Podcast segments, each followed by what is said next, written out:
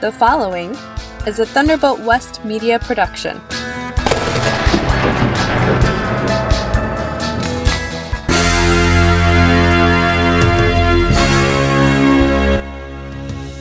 This episode is going to be all about prepping. You are listening to the Living Off Grid Power and Information Show with Jim Calhoun. The storm was coming, the sky was on fire, fear was in their eyes.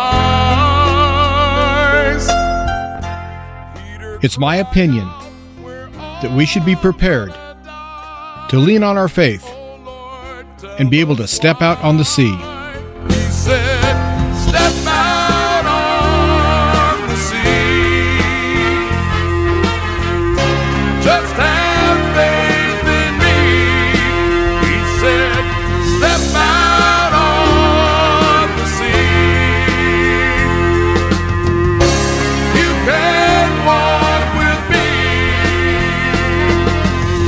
Thanks for tuning in to the Living Off Grid Power and Information Show. I'm your host, Jim Calhoun.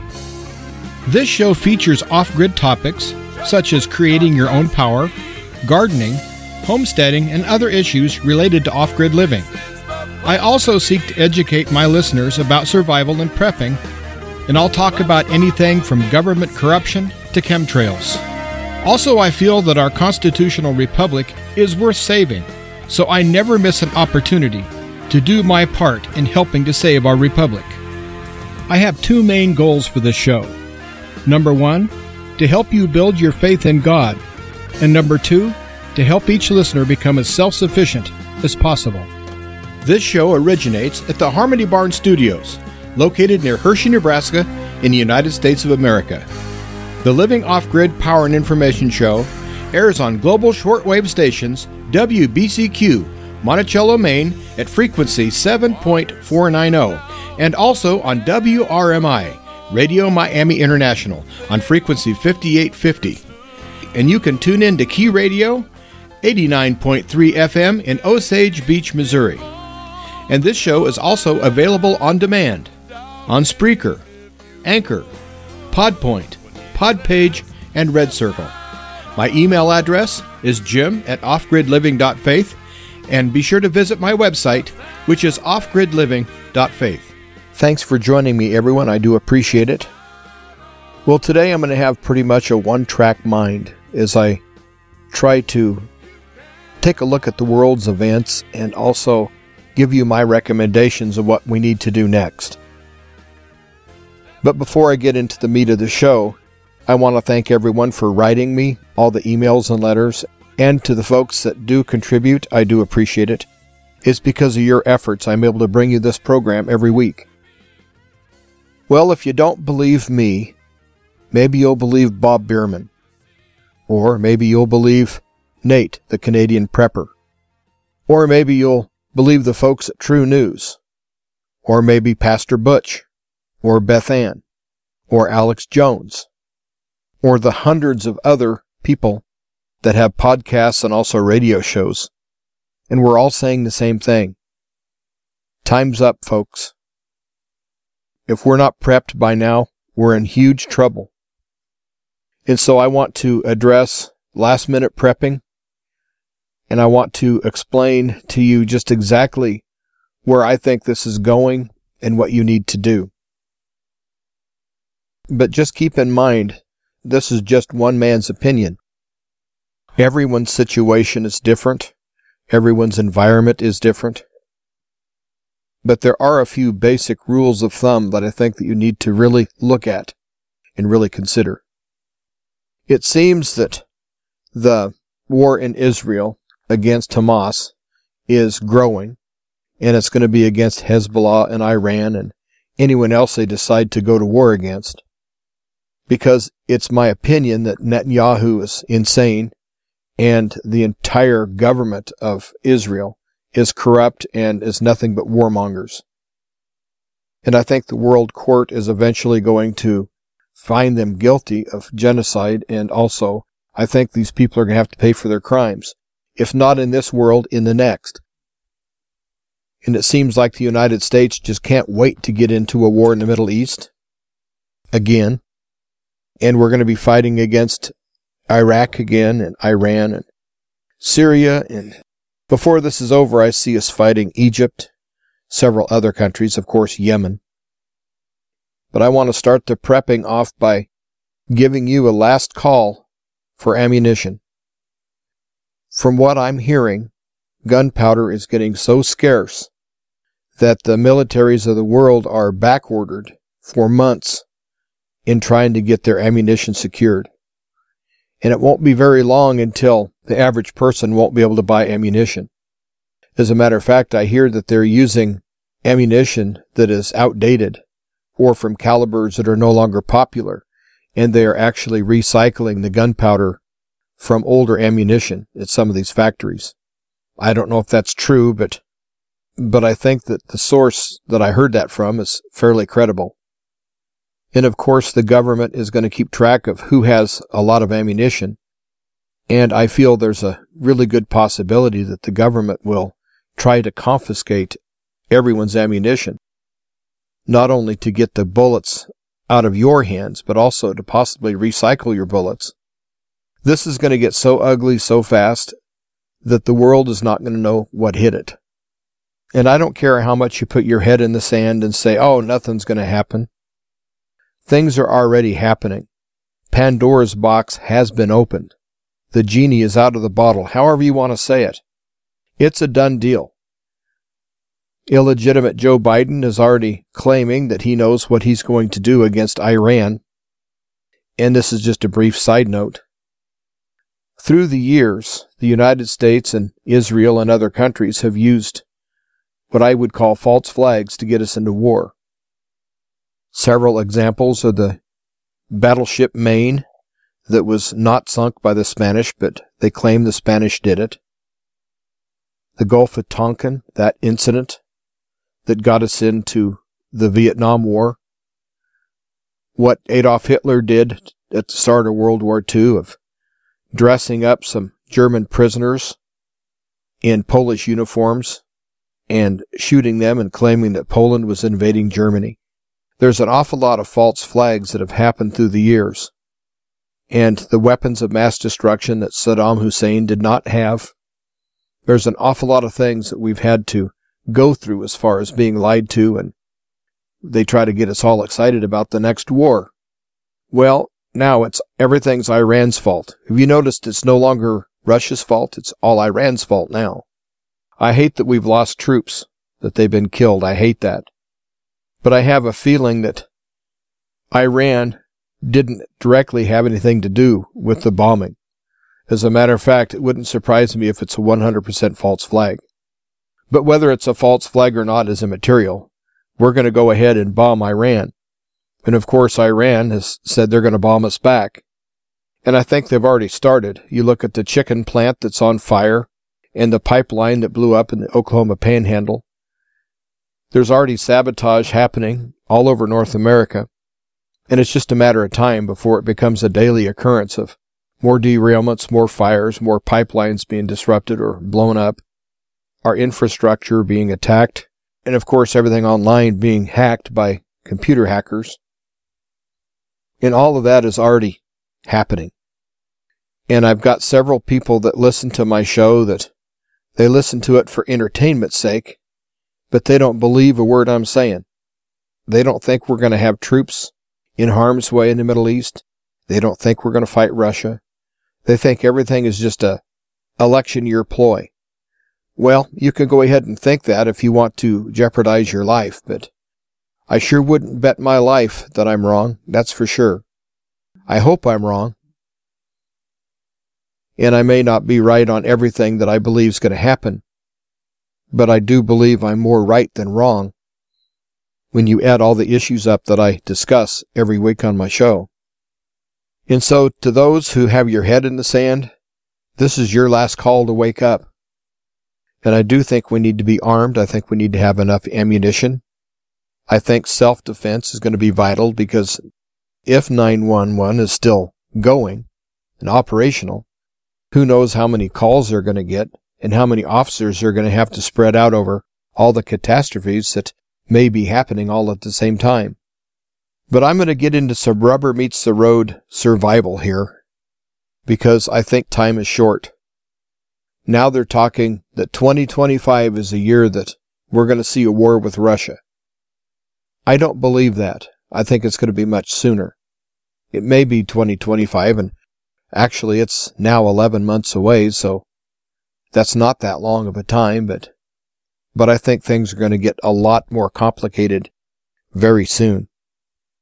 The first thing you need to do, in my opinion, is get a map of potential nuclear weapons targets that Russia or some other country may target to send in a nuclear bomb to take that location out.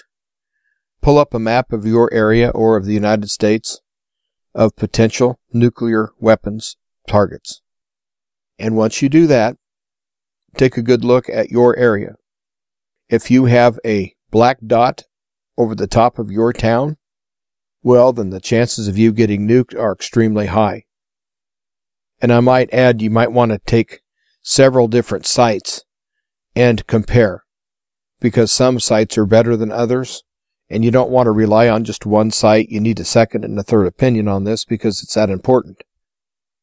Then you have to take into consideration ease of travel, whether a highway is heading the direction that you would like to head, but look for spots that do not have any marks on it as far as being targets.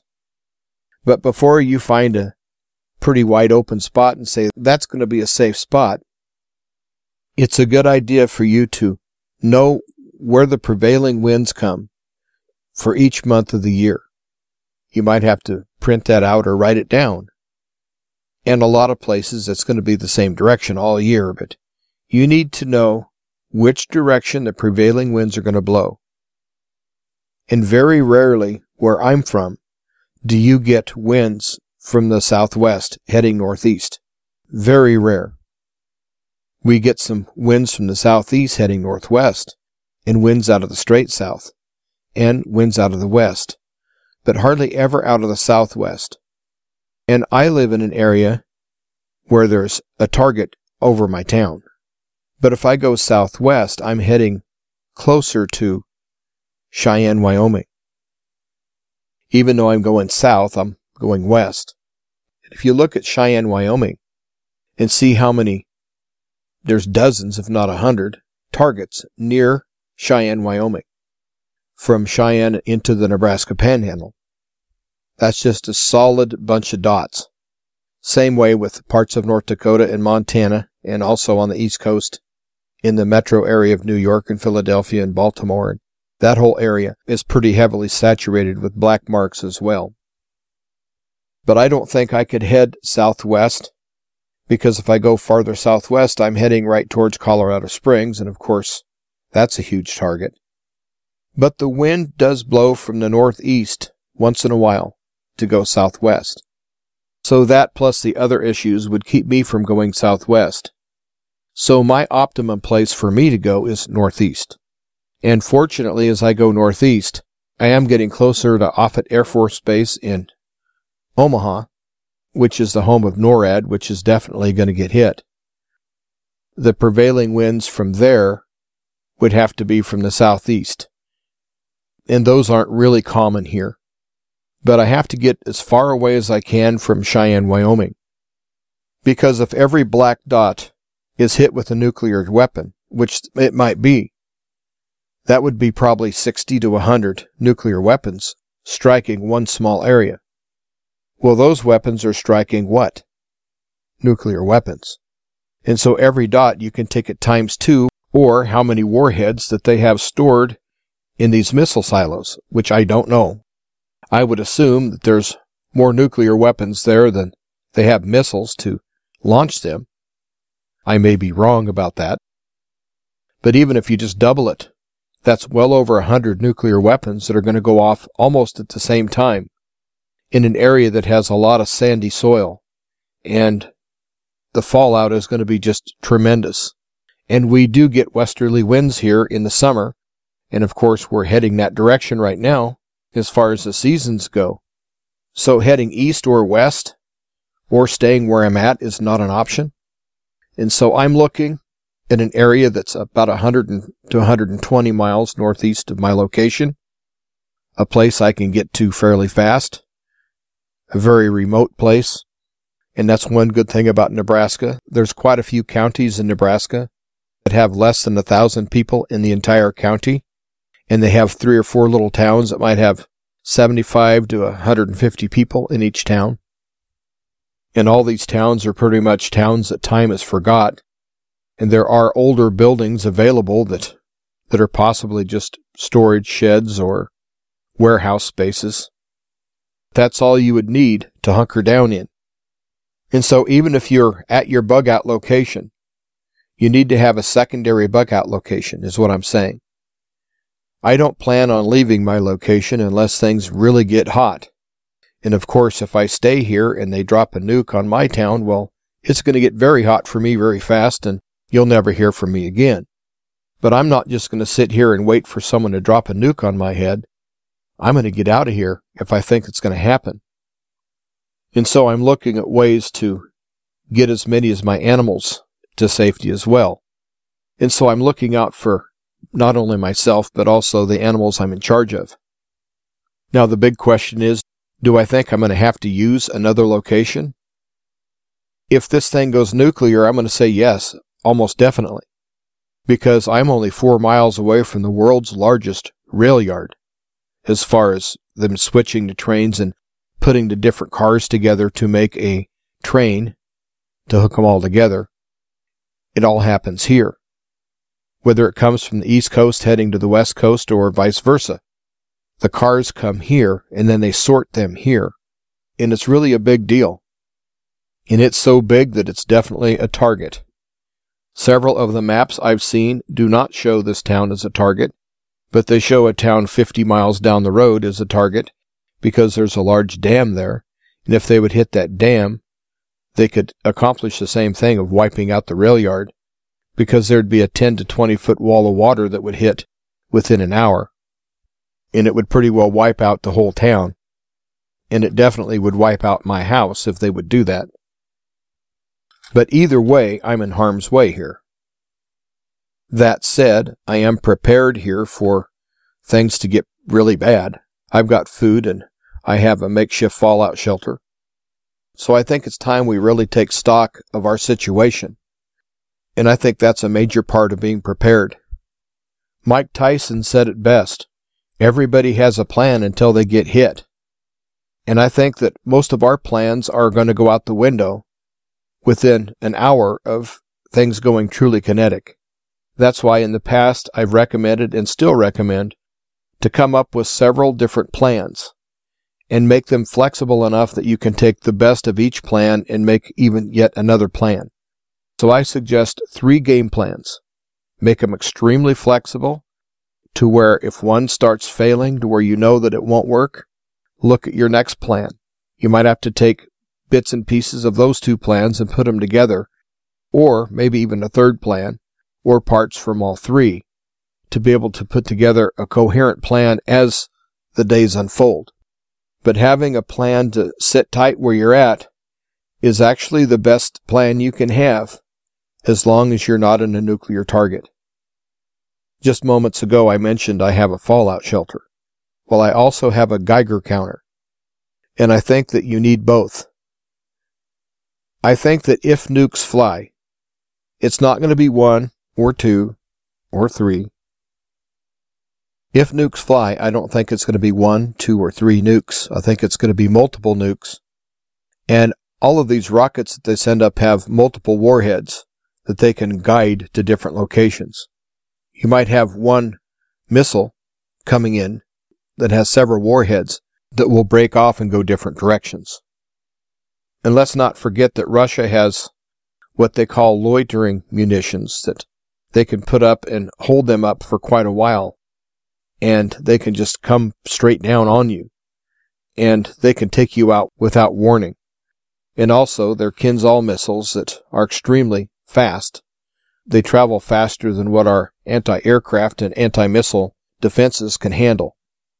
And if the United States gets hit, they're not going to get hit once and then have the country that does the attack sit back and wait for us to retaliate. I can guarantee you that's not going to happen.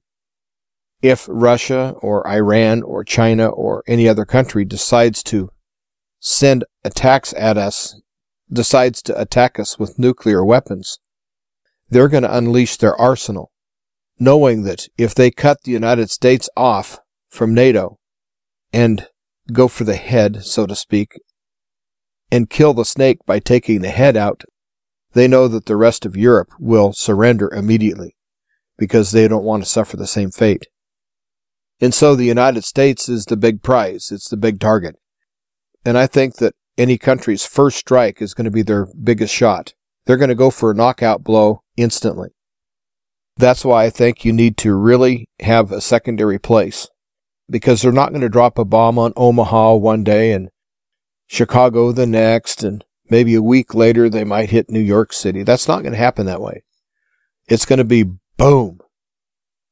And then we're going to have to pick up the pieces. It's going to be very fast when this does happen. So you're going to have to develop a good sense of when to get out of Dodge, so to speak.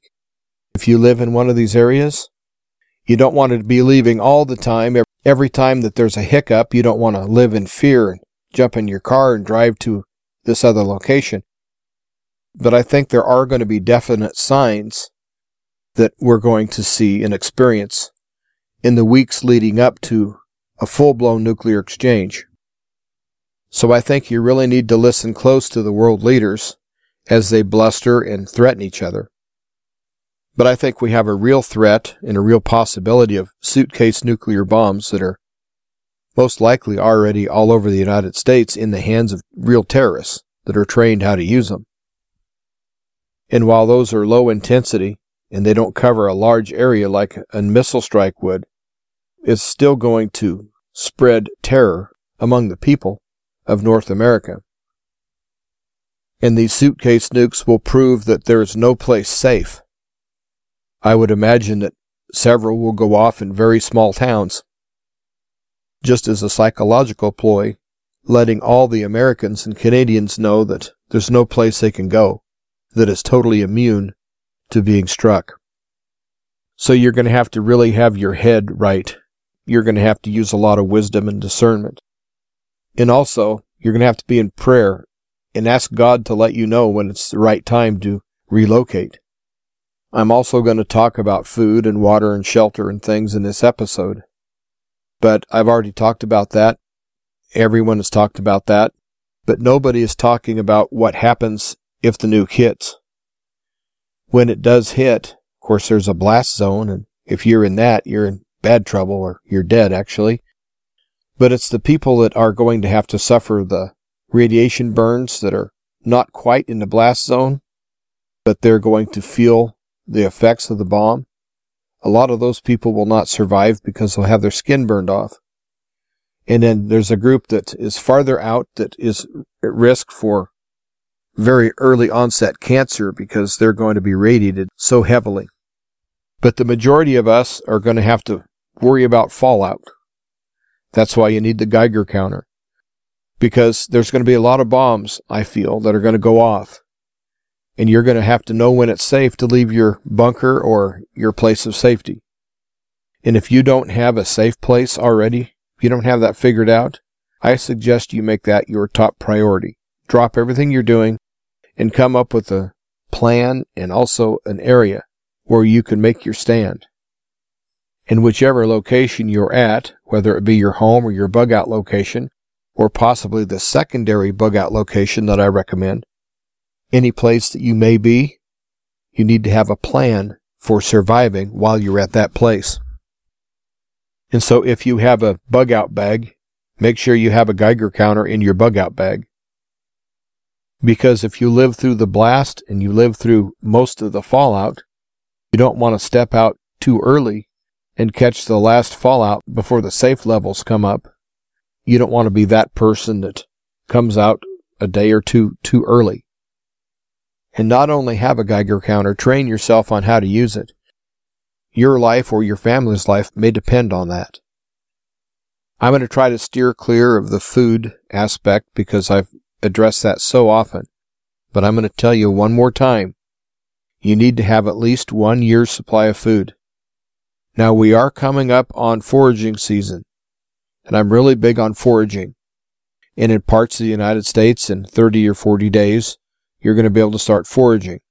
And in the rest of the United States, within two months, foraging season is going to start. The northern areas will also be ready to start foraging. If you haven't learned how to forage, I think you should make that a top priority. Download books or buy books concerning foraging. Watch some videos, and if you can download those videos and save them on a hard drive, I think that would be a good idea. You're going to have to start preparing yourself to live like we're back in the old days before the internet, before electricity, before computers, before all of the things that we take for granted, before they even existed. The world was just fine without all of our technology and all of our gadgets. But we have been trained over the years to be good consumers. And good consumers are ones that are dissatisfied with what they own and look beyond what they own for satisfaction, so they'll go make another purchase. That's a mindset that's really been put into our heads. And that's one of the first mindsets that I rejected. And I'm so glad that everything I have is paid off and I don't owe money and I don't have car payments and house payments and all of the things that the common person has, I don't have by design. And I don't have the fanciest vehicle. I don't have the fanciest house, but that's okay. It's fancy enough for me and that's all I have to please. But getting back on topic, have a bug out vehicle if you can. That's a vehicle that will run on points and condenser, one that does not have electronic ignition or especially does not have a computer. You don't want a car that's going to spy on you. You don't want a car that can be hacked. You don't want a car that an EMP attack is going to render totally useless. And an EMP attack, depending on how strong it is, very much can mess up a car that just has standard point and condenser and coil. Points and condenser and coil are real easy to keep those parts on hand. Of course, you would store them in a Faraday cage. And if we do suffer an EMP attack, I think that's when you need to get out of Dodge, to be honest with you. Because an EMP attack is most likely to happen before a nuclear strike.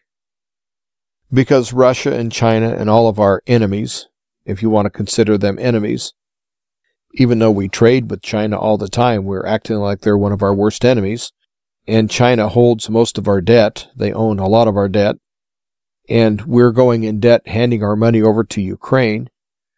And so the aid packages we're giving Ukraine are actually coming from China. But yet we're calling China our enemy. So it's hard to figure out this crazy world of politics. But you're going to have to be prepared for anything to happen. And you're going to have to have a plan that's fluid enough for you to react. But getting back to the EMP attack, Russia, Iran, China, doesn't matter who it is. If they hit us with nukes, they will hit us first with an EMP attack because they know that all of our defenses rely on our technology. And so they're going to take away our technology. They're going to take away our cell phones. They're going to take out our smart appliances and all of our computers. They're going to take out our automobiles. They're going to take out our power grid.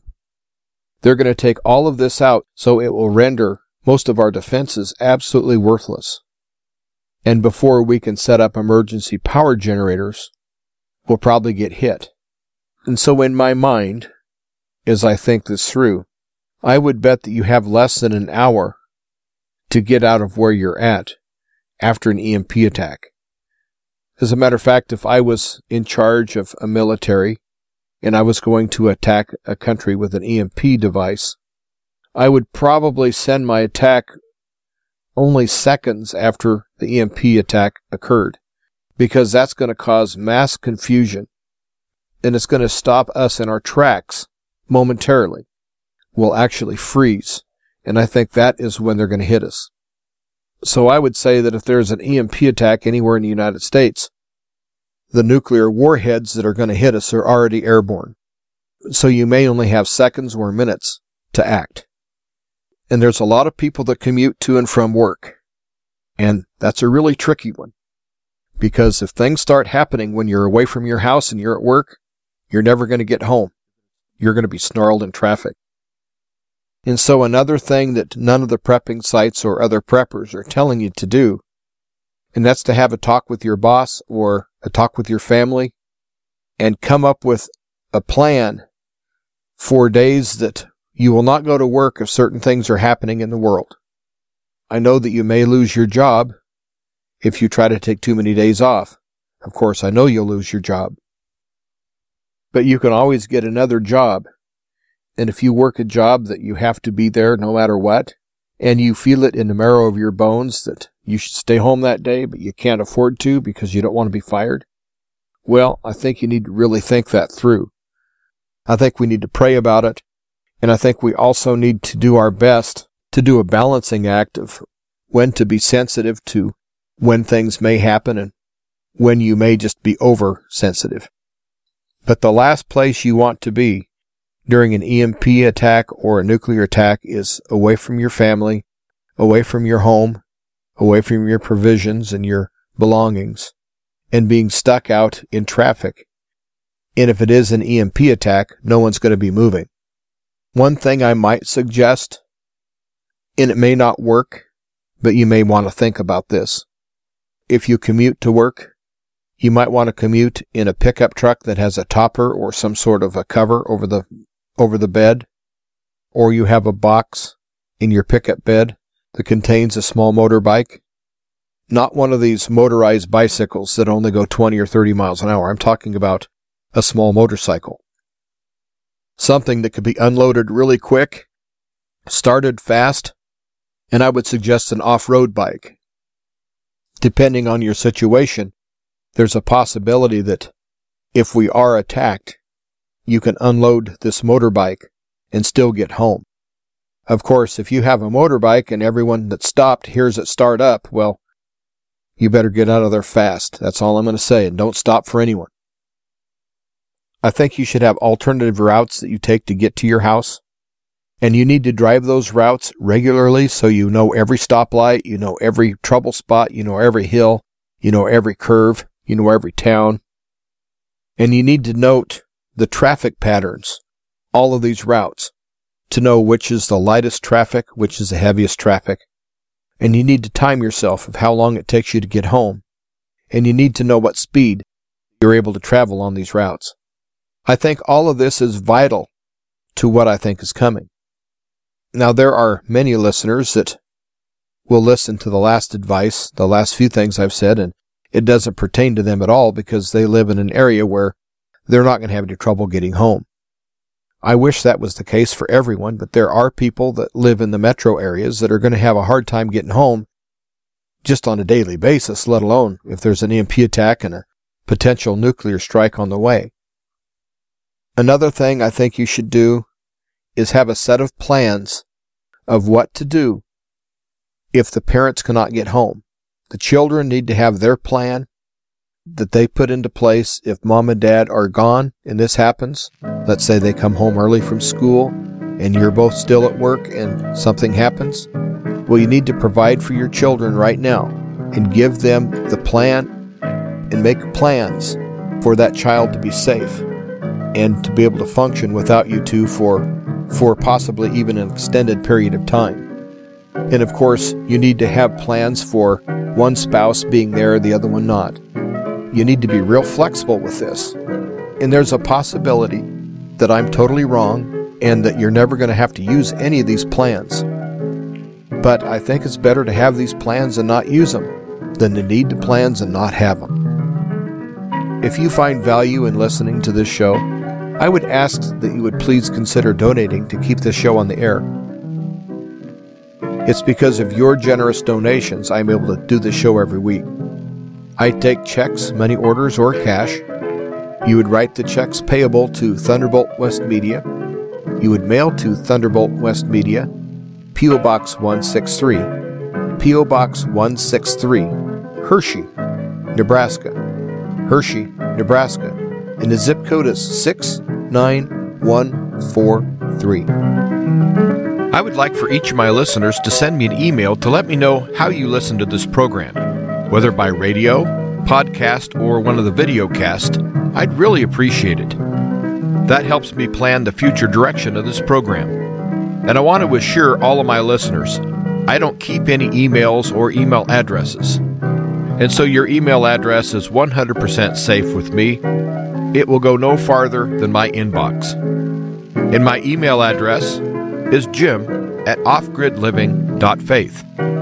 And I invite you to visit the website, which is offgridliving.faith, where you'll find links to more information on the show. And also, you can access every one of my Living Off Grid Power and Information Show episodes on my website. Again, that's offgridliving.faith. If you're listening on frequency 7490, you're listening to The Planet, WBCQ, Monticello, Maine.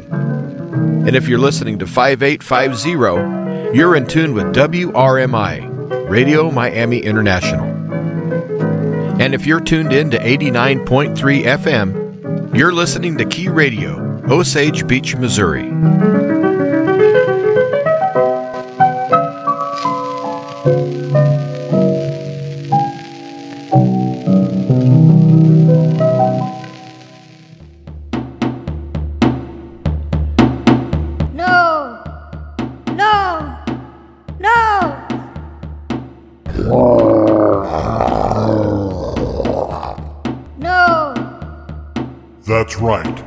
There's no dinosaur media here.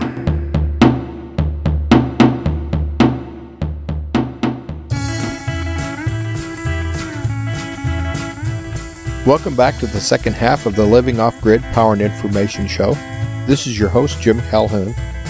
And today I'm talking about some prepping things that maybe have slipped your mind or no one is talking about it anyway. So I think it's time someone started talking about some of the things that you're likely to face during an EMP attack or a nuclear strike. And I am thinking worst case scenario here. And the reason I am is that, first of all, I think that there's a good possibility that we are going to go worst case. But if you're prepared for the worst case scenario and it doesn't happen, well, that's going to leave you in really good shape to take care of some of the lesser problems that are going to come our way.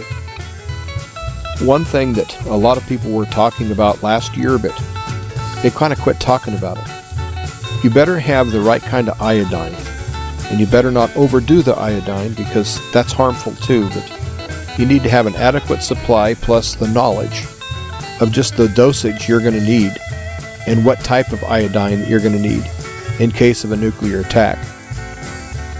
And I'm not a doctor, so I'm not going to make any recommendation, but I am going to recommend that you do some research and find out on your own just what kind of iodine you need and the dosage you need to take it in.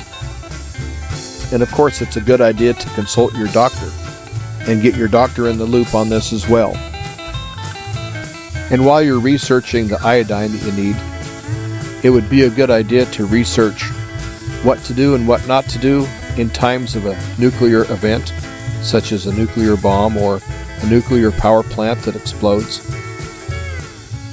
Always remember that knowledge is power.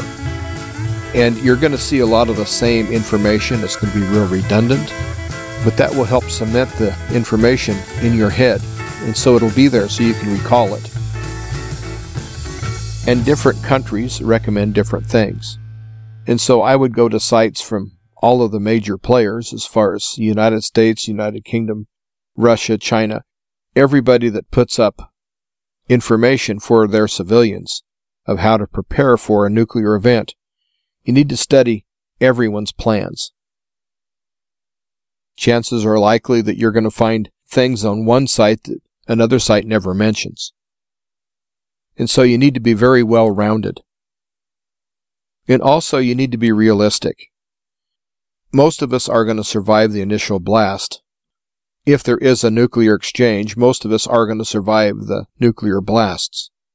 It's the fallout and the possible nuclear winter and the horrible things that we're going to have to endure that follows these few minutes or hours that the bombs are actually being exploded, we may be in trouble for two or three years as far as nuclear winter. And that's a terrifying prospect that no one talks about. They talk about getting your 30 day supply of food and make sure you have batteries in your flashlight and all of these elementary things that you should already know. But it's the cold hard facts that the possibility that we may go into a nuclear winter is very real. And what that means is there will be no crops growing. You'll have no gardens. You'll have no heat, possibly no electricity. Everyone will have to burn wood or coal just to stay warm. And it also means everyone's going to run out of food. And so I think you should always have a minimum of one year's supply of food. And I'm almost ready to recommend two years. Because if you have two years supply of food, and we do have a nuclear event that's huge, and there is indeed a nuclear winter, you'll be setting better than most everyone in the entire world. And while that does cost some money, beans and rice are cheap. So I'd make sure I had plenty of beans and rice. I know I recommend that all the time, but I have new listeners all the time. And to be honest with you, there's a large percentage of people that listen to all the prepping shows and all of the people they consider doom and gloomers, and I'm sure I'm considered one also that they listen and they say, yeah, that guy's probably right. That's probably going to happen. But the next day they just go about life as if everything's normal. There's nothing to see here. They stick their head back in the sand and they think, well, maybe next week I'll buy an extra can of tuna. That kind of thinking is going to get you killed, to be honest with you. At this point, you need to be looking at cases of tuna if you haven't started prepping the time to buy one or two extra cans is long gone. And even if you have a year's supply of food, if you have some extra money, that's where I would invest it anyway, is in food. Not only for the security of you and your family, but this food might be used to barter. If you have enough food and you have people that need the food and they have an item that you need, well, you can barter food. And I hate to say this, but you may even have to give a desperate person food just to save your life if that person is coming to harm you. So the new riches is going to be food. The reason I'm saying that is over the last couple years, what has been attacked more than anything else? Other than in the war zone. I'm talking about in North America. What has been attacked more than anything else? It's our food processing plants. It's our chicken farms. It's our hog farms. It's our food distribution. Anything to do with food is being disrupted or attacked. As I speak, there's a huge fire in Texas at a chicken facility. And if you would go look at that fire, you'd have to ask yourself, what in the world is making that fire burn like that? To me, it looks like a bomb hit maybe an oil refinery. It doesn't look like a chicken place at all. And they say the fire may burn for several days. What's so flammable inside a chicken house? I don't know. Nothing is normal here, folks. The reason I say that the new way to be rich is to have food is because I think they're targeting all the food because the elites want to starve us. They want to control us. And the easiest way to control a population is to starve them and then offer them some breadcrumbs or whatever the elites decide to offer. And people will line up and do almost anything because they're so hungry. And if you have enough money and can store enough food for more people, you could actually be someone that's blessing people with food that would otherwise starve to death. But know this, don't tell anyone about your food. Don't tell them you're storing any food at all. If anyone asks you, you getting all stocked up? Just say, yeah, I'm not sure if anything's going to happen. Just be like one of those ostriches that put their head in the sand. Just give that stock answer. Nah, I don't think anything's going to happen. That's the best way to handle it. That way that person's going to walk away thinking, man, that person's not very smart, not prepping. Well, that's good because that means that person won't suspect that you have food that they could possibly come back and steal from you. And let's not be mistaken. When times get really desperate, all the people are going to get very desperate. And desperate people do desperate things, such as a best friend stealing from you or harming you in some way, possibly even killing you for your food. Don't think that can't happen. Just think of the Donner Party that was that wagon train that got stranded in the mountains during winter. None of those people were cannibals, not when they signed up with that wagon train. But the ones that survived became cannibals. That's the only way they could survive. And don't say, well, that happened a long time ago. Things like that wouldn't happen now. Don't kid yourself. As far as any thinking being dangerous, that's the most dangerous. Thinking that we're more enlightened. And there's no way that we would ever do anything like that. We're just so enlightened. Civilization is only one generation away from disappearing. Civility is only one generation away from being extinct.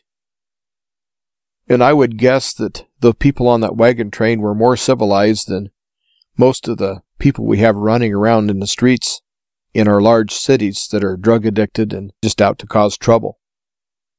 And so one thing you have to tell yourself is never say never because you don't know what's going to happen. And so you always expect the unexpected. But there's many reasons I think you should stay off the street. You should keep your mouth shut. Don't let anyone know what you have. Don't give out your phone number very willingly. Don't give out your phone number unless that person absolutely needs your phone number or you very much want them to have that phone number. I've been talking recently about going gray, as in disguising yourself and being a wallflower, not standing out, just being what most people would think is a non-playable character to where you don't attract attention. I think it's time to become gray. And make no mistake, people do talk about you. Even when you don't think they do, they do. People notice when you plant something in your yard or whether you paint your house or anything like that. You'll always get a comment from someone, Oh, I see that you did this. Or I see you went over there. Or I see you visited this person. People are always constantly trying to figure out what everyone else is doing. And you need to be that person that no one talks about. I think that's very vital that you are as invisible as you possibly can be. Now, I will readily admit that I have trust issues, major trust issues. But I think that I need to use what I think is maybe a character flaw that I have, having trust issues. I think I need to use that to my advantage. And there are people that I can trust and will trust. But we're heading into a time where I would say in general you shouldn't trust anyone. But that said, you're going to have to have some people you can rely on. You're going to have to have some buddies out there that will come to your aid if you need it. I know that I have several people I've talked to, and I was very blunt with them and told them what I could offer them as far as me helping them protect their family and their property. And I told them what I would need in return. And I've made agreements with several people, and so we have mutual protection. Of course, that would go out the window if we both need help at the same time and we're fighting for our homes. I know that sounds really drastic and doesn't sound like it can happen in America, but just look at how many people we've let across our border and they're all military age young men. There's a lot of cartels coming across our border. There's lots of drug trafficking and child trafficking and there's just a lot of evil that's crossing our border. And who knows when those people are going to come to your house. There's a video I watched that was titled, What Would You Do? All it was was just a recording of a doorbell camera of two women that walk in their house. I think it's a mother and a daughter. And about 10 seconds after they closed the front door, and thank God they locked it, a man appeared on their step, and they were watching the man through their doorbell camera. He was obviously someone up to no good, as into rape or rob or murder, or all three. He had been in a recent knife fight, it looked like, because his cheek was sliced all the way up to his eyes, and it was stitched, but it wasn't stitched by a doctor. It was very crudely done. So I would suspect that this person was in a gang and one of the gang members sewed this guy's wounds up.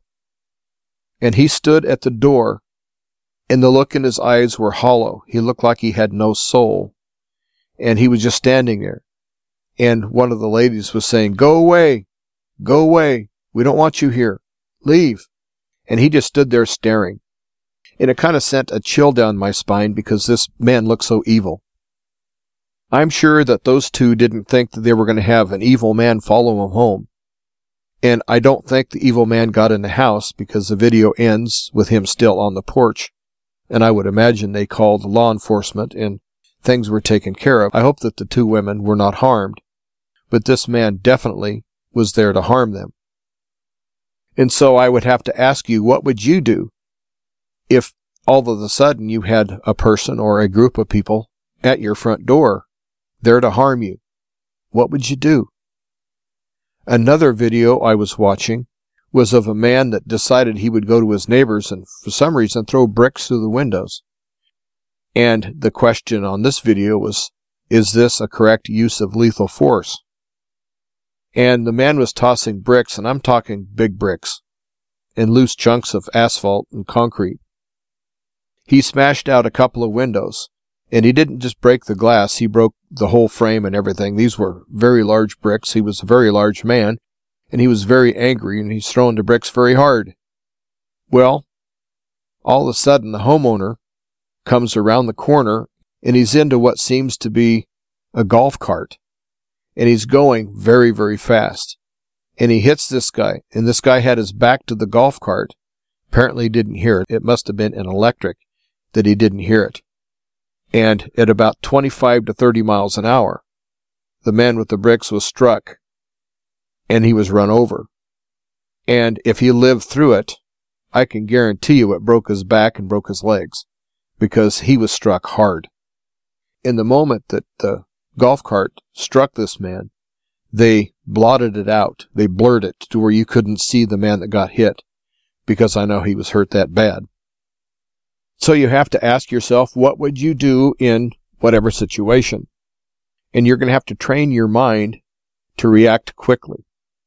If you have someone that steps on your porch that has a knife or a gun, what are you going to do? You need to know in advance. If a person is at your door and they're asking for food, what are you going to do? You need to know in advance. I think a lot of the prepping and things we do are so monetary and so much just getting food and water and saying, okay, I'm ready. But are you really ready? Are you really ready for what's coming? I know I'm not. I don't want to see my country deteriorate into this third world country that it has deteriorated into. But in the near future, I see the draft being instituted, and there's already senators and congressmen that are talking about handing rifles to some of these illegals that are coming across the border and make them earn their citizenship by serving in the armed forces. And while that may sound like a pretty good idea, I would say there's a large percentage of the young men that are crossing our border that absolutely hate our country and they're here to harm it. And remember a few years ago, the incident at Fort Hood, where a shooter was killing our soldiers at Fort Hood, and he was another soldier who happened to hate the United States and the American military, yet he was part of it. I think that we're building our own Trojan horse here in North America, and I'm really sad to see it. But we're going to have to deal with it. We, the people, are going to have to deal with it, not the government. The government is part of the problem, or the government is the problem. I think Ronald Reagan was very right in his distrust of big government, and right now our government's huge and getting bigger, more intrusive, more tyrannical. Censorship is going to just go wild as soon as the war goes truly kinetic. And if you think that things are being omitted now, or we are being lied to now, if you think it's bad now, just wait until bullets start actually flying between U.S. troops and whoever we're going to try to invade. But this time I think the United States is being lured into a trap. I really do. I think that what's going to happen is that we're going to see an awful lot of our servicemen and women come home in body bags. I really hope I'm wrong, but I just don't see that we have anyone in power that actually knows what they're doing. I think we have very senile and criminal types in our government all the way through. And there's just no way that we have the leadership to overcome everything that's going to come in our country. I'm going to touch back onto another topic I think that's very important, and it's bartering. I'm going to assume that our economy is going to crash and our dollar is going to be worthless fairly soon. And if you're one of those that just have cryptocurrency or you have everything in banks that are just nothing but a digital number on a computer screen, I think you're in big trouble. You need to have physical cash. You need to withdraw your money and take it home and hide it. I'm not a financial advisor, and you're not really doing this for financial gain. All you're trying to do is save what you have. And since the banks aren't paying any real interest for you to let them have your money, you're not really losing anything by having it at home as long as you have a nice, safe, secure place to keep that money. And again, keep your mouth shut. Don't tell anyone what you have for any reason. Even if you're telling a friend over coffee, you never know who might be listening. Maybe it's someone walking by, maybe it's at a cafe if you're at a cafe having a cup of coffee with a friend. You never know who's going to listen and hear what you say. And that's how I'm going to close this as far as prepping. I know we're supposed to respect our government, I know we're supposed to obey our government, but our government's rogue, it's illegitimate, it's out of control. It does not have your best interests at heart. It has the best interest of transgenders and illegals and a whole other different kind of reprobates that the government seems to coddle, seems to prefer. But if you're white, if you're Christian, if you're a male, if you're a gun owner, well, you've been labeled officially as a potential terrorist. That's why I think that it's very possible that all the guns are going to get confiscated because they're going to say anyone that voted for Donald Trump is for an insurrection, and so therefore they can't have weapons. I see things like that happening. I don't know if that scenario is actually going to take place, but I see the government making an illegal gun grab. Of course, everything they're going to do is illegal. They're illegitimate, plus they're going to do unconstitutional things, and they're not going to care. When you say the Constitution doesn't allow that, they say, well, we just did it, so what are you going to do about it? And with that kind of an attitude, it's really, really tough to try to make your plans and try to rely on a government that has those kind of feelings. And so, in closing, be self reliant in everything you can be, in every which way you can. Your life and your family's life may just depend on that. I hope the right ears heard the show today. I appreciate you all tuning in. I would ask that you consider donating to help me keep this show on the air. I take checks, money orders, or cash. You'd write the check out to Thunderbolt West Media. You would mail to Thunderbolt West Media. P.O. Box 163. P.O. Box 163. Hershey, Nebraska. Hershey, Nebraska. And the zip code is 69143. Again, thanks for listening. And until next time, everyone, get prepared, keep informed, make your plans, keep your powder dry, and never ever forget replace fear with faith. This is Jim Calhoun with the Living Off Grid Power and Information Show.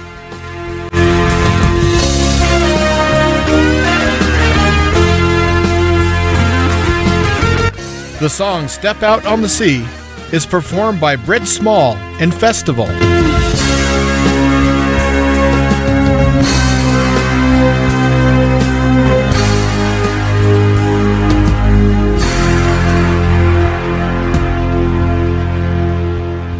Thank you for listening to Thunderbolt West Media.